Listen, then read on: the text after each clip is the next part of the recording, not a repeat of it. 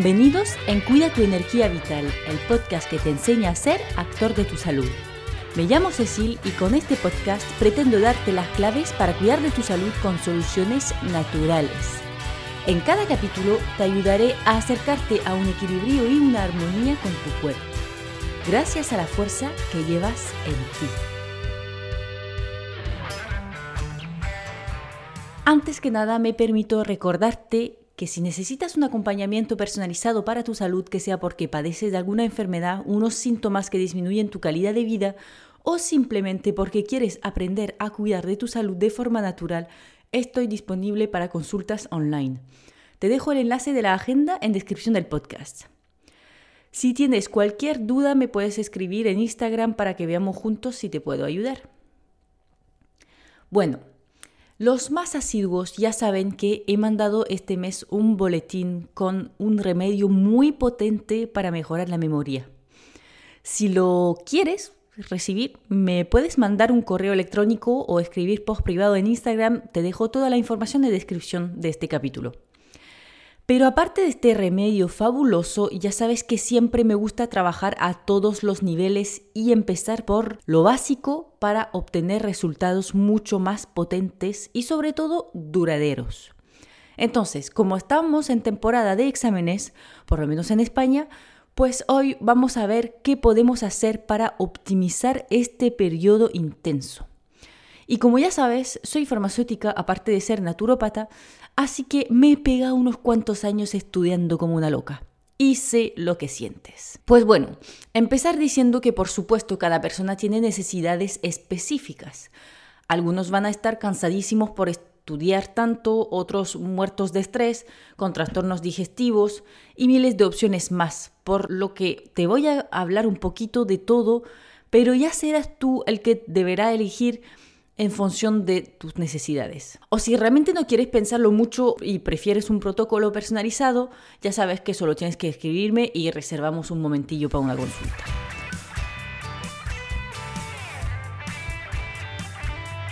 Uno de los mecanismos interesantes de entender es que en estos periodos de exámenes y estudios intensos se activan más todavía las glándulas suprarrenales por lo que aumenta la producción de ciertas hormonas, pero también la pérdida de minerales, oligoelementos y nutrientes.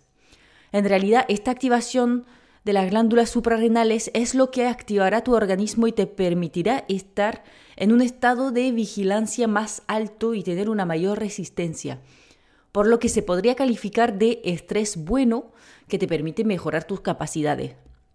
Pero claro, el problema es que Muchas veces son varios días y semanas de estudio intensivo y el organismo no puede funcionar al 200% durante mucho tiempo, por lo que llegará un momento de agotamiento que se traduce a nivel fisiológico por una desmineralización y una acidificación del organismo.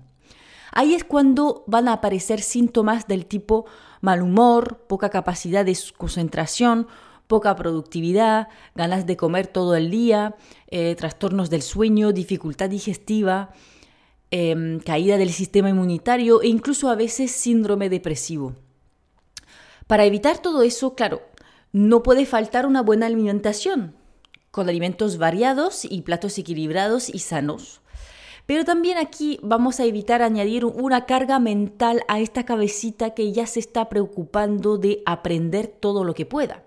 Por lo que si tienes la suerte de tener a alguien que te cocine platos saludables y ricos durante este periodo, no dudes en aprovecharlo, prometiendo cocinar mm, tú durante los dos próximos meses tras tus exámenes como moneda de cambio. O quizás eh, cocinar es algo que te relaja y te agrada hacer y te permitirá mm, tomar media hora para cocinar porque sabes eh, que también es parte de lo que puedes hacer para aprobar y si quieres hacer las cosas bien, pero que estás solo y no te hace mucha gracia cocinar, también tienes la técnica del batch cooking, que es la que yo mm, he empleado siempre. Por ejemplo, mm, te reservas medio día para planificar todas tus comidas. Eh, con lista de compra te vas a comprar y dedicas un par de horas a cocinar para tener todo listo para por lo menos 4 o 5 días y si me apuras la semana entera. Vamos, que yo sigo funcionando así cuando estoy sola y me va de maravilla para sacar tiempo entre las 40 horas de trabajo, 10 horas de bicicleta, mm, las que salgan de consultas y las que no cuento de creación de contenido y podcast. en fin, que todas las, las veces que logres alimentarte de forma saludable, te dará un punto más sin duda ninguna. Sin embargo, no te sientas culpable las veces que no lo logres porque también es importante disfrutar de momentitos en los que no te comes la cabeza y te des un pequeño placer gustativo eh, para despejarte un poco. Es más importante añadir alimentos muy ricos nutricionalmente para aportar más vitaminas y minerales que quitar del todo las cosas como el chocolate o algún pastel de vez en cuando, no pasa nada. Lo único que te pido es que no consumas comida chatarra el día anterior del examen. Eso, si te hace ilusión, resérvatelo para después del examen. Tendrá mejor sabor además, pero sobre todo, meterte comida chatarra justo antes del examen te impactará muchísimo el rendimiento el día del examen. La digestión será más pesada, por lo que el organismo no podrá reservar tanta energía para concentrarte y pensar en el momento del examen. Te puede dar trastornos digestivos que te molesten mucho ese día, eh, no te aportará las vitaminas y minerales para estar a tope, te puede impactar el sueño, en fin, por favor, la comida chatarra después.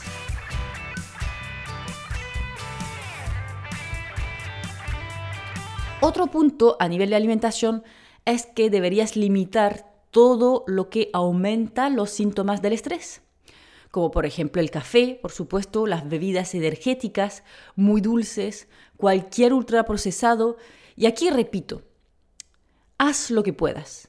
No te digo que no te tomes un cafecito por la mañana para ayudarte a arrancar si te suele gustar, pero no te tomes siete, porque al final va a empeorar la desmineralización y te va a alterar, por lo que en vez de darte un empujón, no vas a aguantar sentado estudiando y te va a costar mm, concentrarte.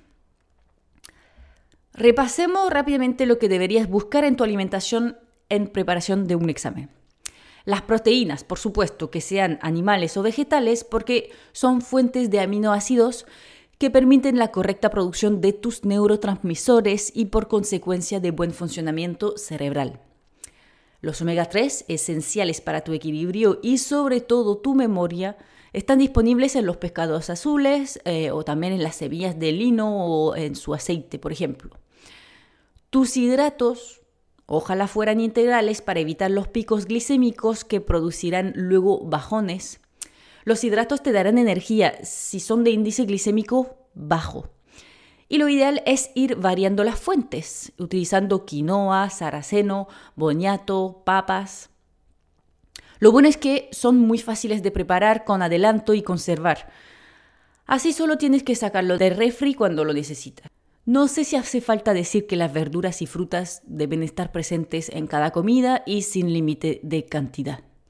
Y otra cosa que te recomiendo utilizar sin dudar ni un momento son los condimentos, también por su riqueza en oligoelementos y minerales. La levadura de cerveza, por ejemplo, es una increíble fuente de vitaminas del grupo B que puedes añadir a cualquiera de tus platos. Las semillas siempre, eh, las especies y hierbas son todas bombas de micronutrientes. Para tus meriendas puedes combinar una fruta con unos frutos secos por la riqueza en tirosina, triptófano, magnesio, omega 3 y vitaminas del grupo B, entre otras. Y lo mismo, si tienes un examen muy largo, prepárate una pequeña merienda con frutos secos, frutas, eh, puede ser un plátano para que sea cómodo de comer y te aporte azúcar rápido. Y sobre todo, no te olvides de tu botellita de agua con unas gotitas de limón para optimizar tu hidratación. Bueno, aparte de alimentación, queda claro que eh, sin un sueño de calidad no hay aprendizaje. Eso sí es verdad que yo por mucho que no sabía tanto de salud cuando todavía era estudiante en la universidad, nunca me recortaba el sueño porque sabía que era totalmente contraproducente. Estudias durante el día, pero la información se va guardando durante tu sueño. Ahí es cuando ocurren las conexiones neuronales. Así que las ocho horas de sueño te las recomiendo tanto como las horas de estudio para aprobar.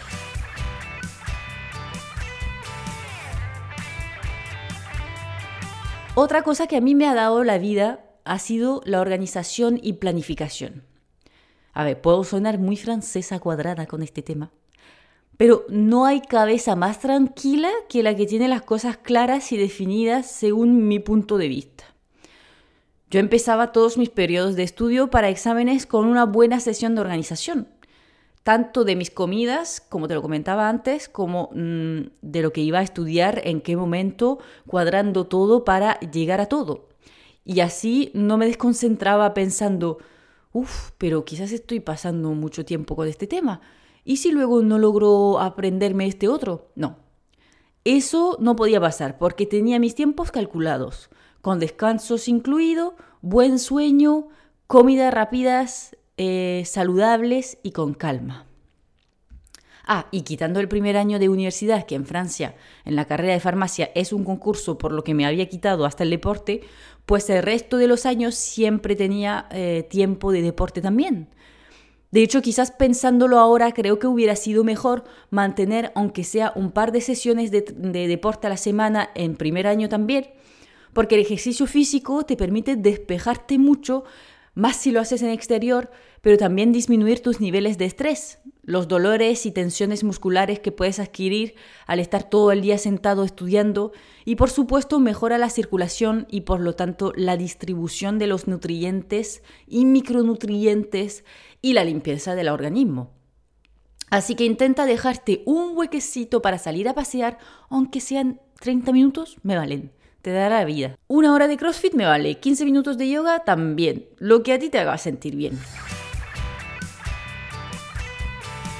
En cuanto a la suplementación, si siempre digo que necesitamos el magnesio todo el año, imagínate ahora.